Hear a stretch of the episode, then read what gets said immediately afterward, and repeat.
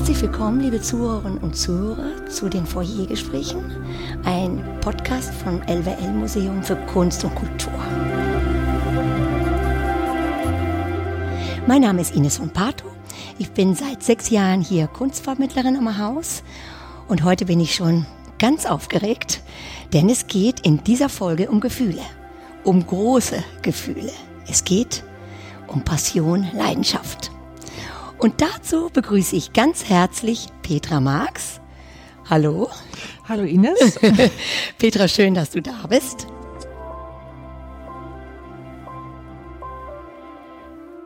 Petra, kannst du dich kurz vorstellen und den Zuhörerinnen und Zuhörern etwas erzählen, was deine Aufgabe hier am Haus ist? ja, sehr gerne. Ich habe seit 15 Jahren die wunderbare Aufgabe, die Mittelaltersammlung zu betreuen, also die Abteilung zu leiten. Und das ist meine Traumarbeit, das ist mein Traumjob. Ich habe äh, sowas immer machen wollen und konnte also mein Glück nicht fassen, als ich hier anfangen konnte vor 15 Jahren auf dieser Stelle.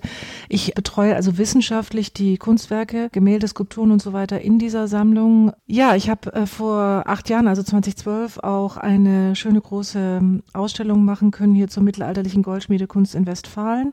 Und jetzt eben Passion Leidenschaft, die Kunst der großen Gefühle. Das ist das Projekt, an dem ich jetzt schon seit einigen Jahren arbeite, was jetzt eröffnet worden ist.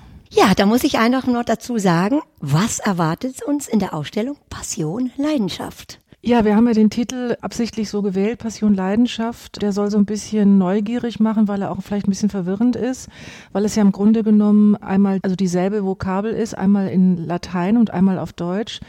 Passion Leidenschaft ist eigentlich die Leidenschaft der Leidenschaft. Im Untertitel erklärt sich dann, worum es geht, nämlich die Kunst der großen Gefühle. Dass Kunst, bildende Kunst, Malerei, Bildhauerei und so weiter Emotionen hervorruft, ist ja nichts Neues. Also wir erzählen ja damit keine neue Geschichte, aber wir machen uns zum ersten Mal jetzt die Mühe und unternehmen den Versuch, wirklich den Bogen zu spannen von der Antike bis in die Gegenwartskunst und wirklich den Besucherinnen und Besuchern zu zeigen, warum und auf welche Art und Weise in der Kunst Geschichte immer wieder große Gefühle dargestellt worden sind und ähm, ja sozusagen auch diesen historischen Bogen zu vermitteln. Das klingt ja nach einer riesigen Ausstellung, viele Themen, Kunstwerke und Emotionen. Aber man muss ja sagen, die Bandbreite der menschlichen Gefühle ist ja auch riesig. ist es überhaupt möglich, alle Emotionen, Nuancen in der Kunst zu zeigen? Was würdest du sagen? Ja, das ist eine, äh, finde ich, das ist eine sehr gute Frage. Wenn man sich mal daran macht, zu überlegen, welche großen Gefühle und Leidenschaft es ja überhaupt gibt, dann kann man damit eigentlich Seiten füllen. Wir haben auch einen Raum in der Ausstellung, wo in einer Art Tapete, also alle möglichen emotionalen Begriffe, Schmerz, Liebe, Leid, Lust, Empörung und so weiter aufgeführt sind. Und ich glaube schon, dass es möglich ist, also diese gesamte Bandbreite tatsächlich auch in den Kunstwerken zu zeigen. Das versuchen wir natürlich in der Ausstellung. Also die Objekte sind ja handverlesen aus deutschen und internationalen Museen ausgesucht und war natürlich nicht einfach, diese Bandbreite dann nochmal zu ordnen, aber da können wir vielleicht gleich nochmal drauf zu sprechen kommen. Wenn ich so in meinem Freundeskreis gefragt habe, was sie denken über den Begriff Leidenschaft, kommt immer direkt wow, Liebe und Begehren. Man verbindet das immer mit was sehr Positivem und jeder wünscht sich leidenschaftlich zu sein. Wie verstehst du diesen Begriff? Ja, wir haben uns natürlich im Vorfeld der Ausstellungsvorbereitung ganz intensiv mit diesen ganzen Vokabeln beschäftigt. Und das Wort Leidenschaft ist interessanterweise eine Erfindung des 17. Jahrhunderts, tatsächlich als Übersetzung des Wortes Passion. Und Passion ist natürlich jetzt nicht unbedingt ein positiver Begriff. Also wir wissen ja, oder also im westlichen Europa, Passion Christi, das ist die Leidensgeschichte Christi und daher kommt auch dieses Wort Passion, was sich wiederum vom griechischen Wort Pathos oder Paschain ableitet, also für Erleben, Erleiden. Insofern hat das Wort Leidenschaft einen großen Wandel hinter sich und ist heute so positiv besetzt. Das war es aber ursprünglich nicht. Und natürlich geht es ja aus dem Wort selber auch schon hervor. Es ist etwas, was Leidenschaft. Und wir haben im Vorfeld viel darüber diskutiert, welche Kunstwerke wir zeigen. Und es wurde dann immer wieder gesagt, ja, hm, das ist ja, ist ja so viel Drama. Da ist Trauer und Schmerz und Leiden. Ja, wo ist denn die, wo ist denn die Freude? Wo ist denn das Glück? Wo ist denn das alles? Das kommt natürlich vor. Aber tatsächlich ist es ja so, dass unter den Gefühlen die, die, äh, sag ich mal, negativ sind, die uns belasten, auch wichtiger sind und auch in der Kunst einfach eher Thema waren als jetzt sag ich mal, Friede, Freude, Eierkuchen. Das kann man zwar auch darstellen, man kann natürlich Freude und Verzückung und Ekstase darstellen, das zeigen wir auch, aber die andere, die, diese dunklere Seite, die ja dann hilft, also auch in der Betrachtung diese Dinge zu überwinden und damit umzugehen, das war in der Kunst immer wichtiger und deswegen ist der Fokus in der Ausstellung stärker auch auf dieser Seite. Mark Twain hat gesagt, alles, was wir gerne tun, macht dick, ist krebserregend oder unmoralisch. Petra, glaubst du, da steckt ein Fünkchen Wahrheit hinter?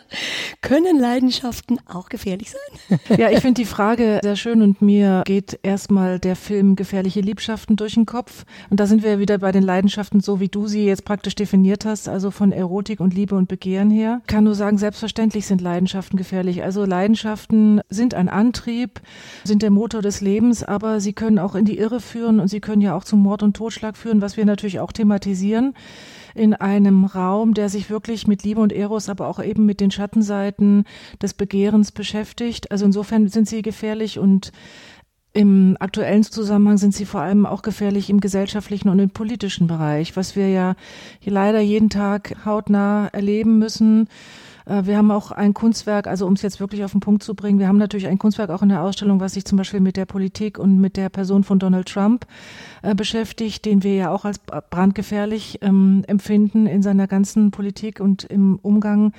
Die Kunstgeschichte zeigt ja, dass große Gefühle seit der Antike ein zentrales Thema der Künstlerinnen und Künstler waren. Kann man sagen, dass Leidenschaften die Basis aller Kreativität sind? Ja, die Frage habe ich mir natürlich auch gestellt und im Vorfeld der Ausstellung und es gibt ja dieses Diktum äh, oder diese Frage muss man eher sagen, schafft Leiden Kunst? Das ist ja die Umkehrung also dieser des Wortes Leidenschaft, also schafft Leiden Kunst.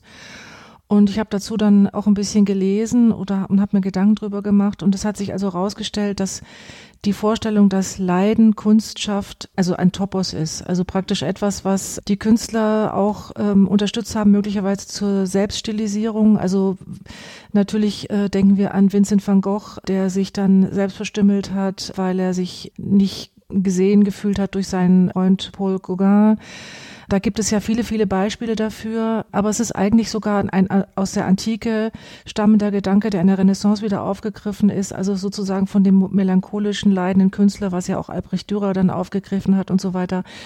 Also ich persönlich denke, bin ja keine Künstlerin, ich bin äh, Kunsthistorikerin. Ich denke aber, also auch bei uns löst das natürlich Kreativität aus und ich denke auch, dass es in der Kunst so ist, aber dass es natürlich vor allem auch die positiven Leidenschaften sind, die die Künstlerinnen und Künstler antreiben und nicht nur die dunklen Gefühle und Leidenschaften. Die Kunst der großen Gefühle in 200 Kunstwerken und sechs Räumen haben wir hier am Museum. Wie geht man da überhaupt vor, Petra? Ja, das war ja, wie gesagt, ein längerer Prozess und erstmal war ich auch erschlagen vom Material und von den vielen fantastischen Dingen, die man eigentlich zeigen könnte. Und dann haben wir überlegt, wie machen wir da jetzt einen Schnitt, wie kriegen wir das überhaupt in den Griff? Und wir haben uns dann entschieden für zwei Einschränkungen, die man aber nur in Anführungszeichen Einschränkungen nennen kann, weil sie das nicht wirklich sind. Also und zwar einmal, wir zeigen Emotionen in der Kunst bezogen auf den menschlichen Körper. Also wir zeigen keine abstrakten Kunstwerke, äh, die nur mit Farbe und Form arbeiten, was natürlich auch Emotionen hervorruft, logischerweise, sondern wir zeigen das, was sozusagen jeder von uns selber erlebt, in Mimik und Gestik gespiegelt in der Kunst. Und das äh, funktioniert ja dann auch so, dass wir dann bei der Betrachtung der Kunst uns wieder in diese menschlichen Körper hineinversetzen und diese Emotionen auf diese Art und Weise nachvollziehen können. Das ist die eine Einschränkung und die andere Einschränkung ist eben, dass wir uns auf den westlichen europäischen Kulturraum beziehen und also nicht in andere Religionen und Kulturen reinschauen, weil das hätte unsere Ausstellung einfach gesprengt. Äh, Nochmal eine persönliche Frage. Hast du ein Lieblingskunstwerk? ja, das ist ganz schwierig, Schwer, ne? weil, weil, jedes, äh, jedes Kunstwerk, das wir ausgepackt haben, war dann in dem Moment das Lieblingskunstwerk. Schön. Aber, ja, aber, es gibt, aber es gibt ein spezielles Werk, was mir persönlich sehr, sehr am Herzen äh, liegt und das ist eine zeitgenössische Skulptur von der Genter Künstlerin Berlinde de Breukere, eine Bildhauerin, die ich dann im Vorfeld auch selber besuchen konnte in ihrem Atelier in Gent, mit der ich also auch selber gesprochen habe und von der bekommen wir eine sogenannte Pietà. Also ein äh, Pietà wäre ja praktisch das Wort für Mitleid, eine Gruppe mit Maria und dem toten Christus auf dem Schoß. In dem Fall ist es natürlich nicht nur so, das ist natürlich eine Interpretation der Künstlerin, die einfach nur den einen menschlichen, einen männlichen Körper ohne Kopf, also ein Torso auf eine Holzbank auf weiche Kissen gelegt hat. Und der Kontrast der Materialien, also der Körper ist so wächsern und äh, die weichen Kissen, dann die harte Holzbank. Und dann sieht es auch sehr lebendig aus. Tatsächlich durch diese Wachsoberflächen sieht es aus, als ob das wirklich ein menschlicher Körper wäre, aber ein verstümmelter Körper geht einem das oder extrem nahe. Also die Skulpturen von Berlinde de Breugere sind wirklich sehr ergreifend und ich habe also diese Erlebnisse auch gehabt beim Aussuchen der Kunstwerke und ich freue mich sehr, dass wir diese Skulptur in der Ausstellung zeigen können. Du hast das sehr leidenschaftlich schon beschrieben, so dass ich dich gleich frage, welche Leidenschaft hat dich ganz persönlich zu dieser Ausstellung motiviert? Äh, wie kam es dazu? Also ich bin natürlich leidenschaftliche Mittelalter-Kuratorin und ich hatte schon lange immer mal so den Gedanken, dass ich gerne was machen würde über Andachtsbilder, also über eben Pietas, Schmerzensmänner und so weiter, auch Schmerzenskruzifixe, über deren Funktion und Bedeutung. Also das sind ja, sage ich mal, das sind ja weniger Kunstwerke, sondern es geht ja darum, dass sie, was sie erzählen und was sie zum Ausdruck bringen und was ihre Funktion auch ist in den Kirchen und in den Klöstern. Und die Funktion ist eben tatsächlich Empathie, also Imitatio, Nachahmung, Compassio, Mitleid und so weiter. Und das hat mich schon immer fasziniert. Ich bin Mittelalterkuratorin, aber keine gläubige Christin. Das sage ich jetzt mal so dazu. Und für mich ist eben sozusagen diese menschliche Seite äh, der Kunst, also auch gerade der mittelalterlichen Kunst besonders spannend. Und da kam dann die Idee auf, warum nicht das Ganze einbinden, wirklich in den großen Bogen von der Antike bis in die zeitgenössische Kunst, zumal sich ja die zeitgenössische Kunst auch immer wieder ganz stark auf das Mittelalter bezieht, wie jetzt zum Beispiel auch äh, die Skulptur von Berlinde de Breugere zeigt. Jetzt ist ja eine Zeit vergangen. Wie fühlst du dich nach dieser großen Zeit der Vorbereitung, jetzt wo die Ausstellung eröffnet ist? Kannst du dein Werk abgeben mit gutem Gewissen oder willst du jetzt nochmal wieder was anders machen wollen? Äh, das finde ich immer ganz spannender Moment und auch ein schwieriger Moment. Ne, man arbeitet darauf hinzu. Es ist immer ein, Moment äh, der Ablösung, aber es ist natürlich vor allem ein Moment sehr, sehr großer Freude. Es ist also ein Traum, der wahr geworden ist. Also für mich ist das wirklich ein Traum, diese Ausstellung gemacht zu haben und auch die Zeit dafür gehabt zu haben, mich selber, die ich ja keine Spezialistin dafür bin, in das Thema einzuarbeiten. Und man sieht also über Jahre nur die kleinen Fotos oder im Modell hat man die im Werke eingebaut. Aber wenn sie dann aus den Kisten gekommen sind und dann da stehen und die Geschichten erzählt werden im Zusammenspiel der Kunstwerke und wir haben ja auch sehr schön gestaltete Räume, die das noch verstärken farblich. Also wir haben eine sehr schöne Gestaltung durch Farben und auch durch Schrift und so weiter. Das funktioniert. Also man sieht, dass es funktioniert und ja, ich freue mich sehr, dass die Besucherinnen und Besucher das jetzt eben auch ähm, hoffentlich so wahrnehmen können. Und wie hast du das dann konkret gegliedert? Ja, wie gesagt, also es ist immer noch eine Menge eigentlich und ja, wie, wie kann ich das? Wir haben sechs Räume. Es ist naheliegend, dann sechs Kapitel äh, zu machen äh, für die Ausstellung und manche Themen waren ja vorgegeben. Zum Beispiel, wir haben ja schon über die religiöse Thematik auch gesprochen. Das ist ein Raum. Es geht also um die Leidenschaften, die Passionen tatsächlich in dem Raum, auch im Christentum. Es äh, gibt ein politisches Kapitel. Das Herzstück der Ausstellung ist dann das eben über Liebe und Eros und Begehren. Ähm, das ist auch ein, ein rot und rosarot äh, eingefärbter Raum, wie es sich gehört, also in der Herzensfarbe. Ähm, den Anfang machen wir mit einem Raum, wo die Besucherinnen und Besucher tatsächlich tatsächlich ihren eigenen Emotionen in ausgewählten, herausragenden Kunstwerken begegnen. Das steht dann auch noch an der Wand. Also wir haben sozusagen die Kunstwerke wirklich mit diesen Emotionen, Schmerz, Verzückung und so weiter verknüpft. Und es gibt einen Raum, wo man so ein bisschen mehr lesen kann, wenn man das möchte. Also da geht es um die Theorien, die Kunsttheorien zu den Emotionen in der Kunstgeschichte von der Antike bis in die heutige Zeit. Da werden Traktate von Künstlern, Künstlerinnen in Verbindung gebracht mit ähm, Kunstwerken, zum Beispiel von Rubens oder von Charles Lebrun.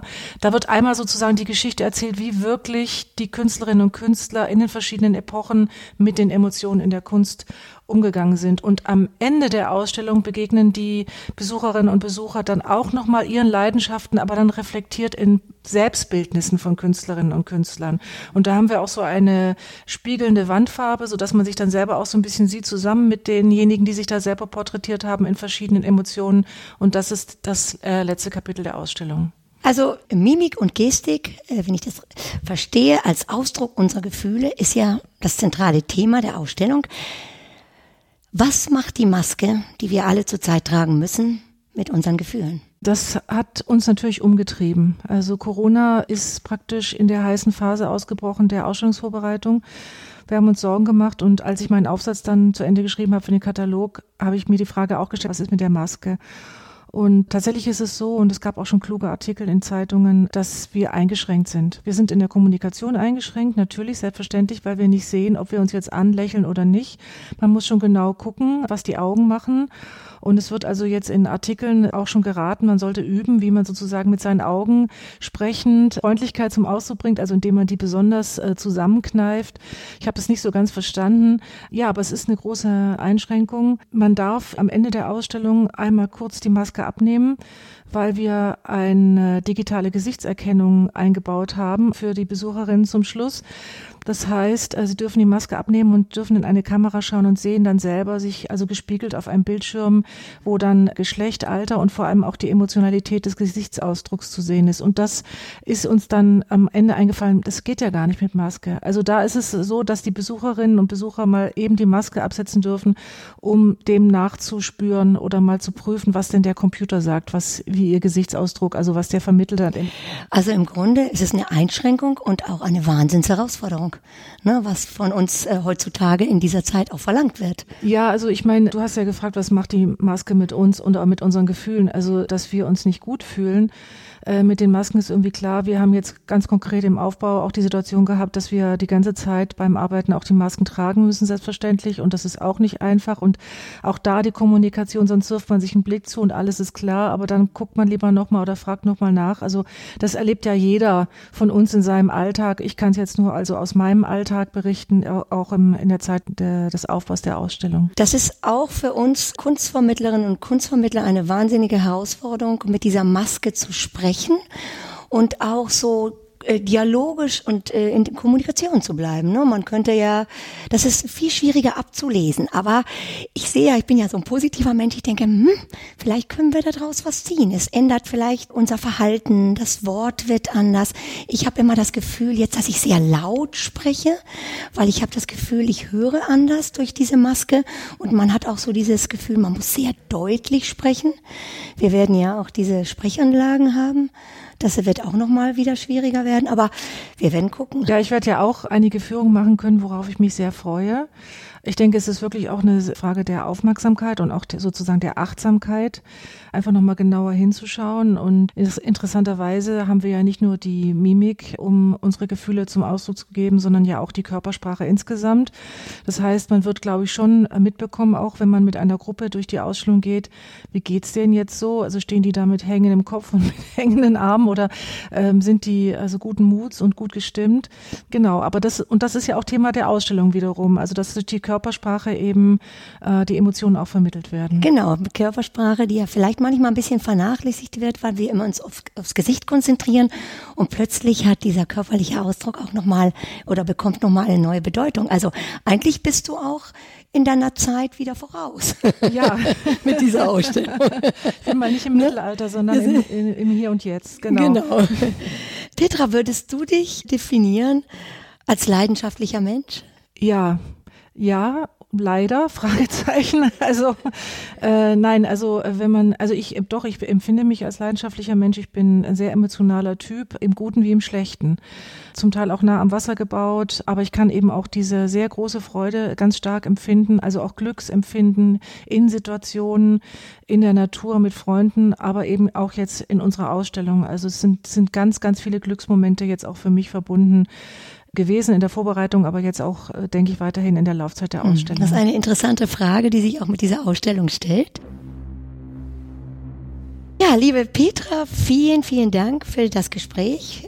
Ich weiß, dass du unheimlich viel zu tun hattest, deswegen bin ich dir sehr dankbar, dass du Zeit gefunden hast. Und diese Ausstellung können die Zuhörerinnen und Zuhörer sehen bis zu dem 14. Februar 2021. Das klingt jetzt weit in der Zeit, aber die Zeit geht ja immer schnell vorbei. Und vielleicht bis dahin kann sich auch jeder von Ihnen Gedanken machen, sind Sie leidenschaftlich oder nicht? Was bedeutet das?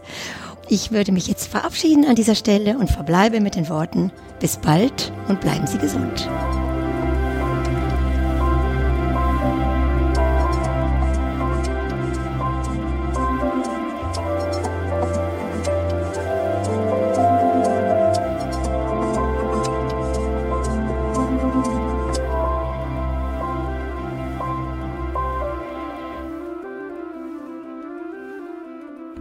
Sie hörten eine Produktion vom Podcast Studio.NRW.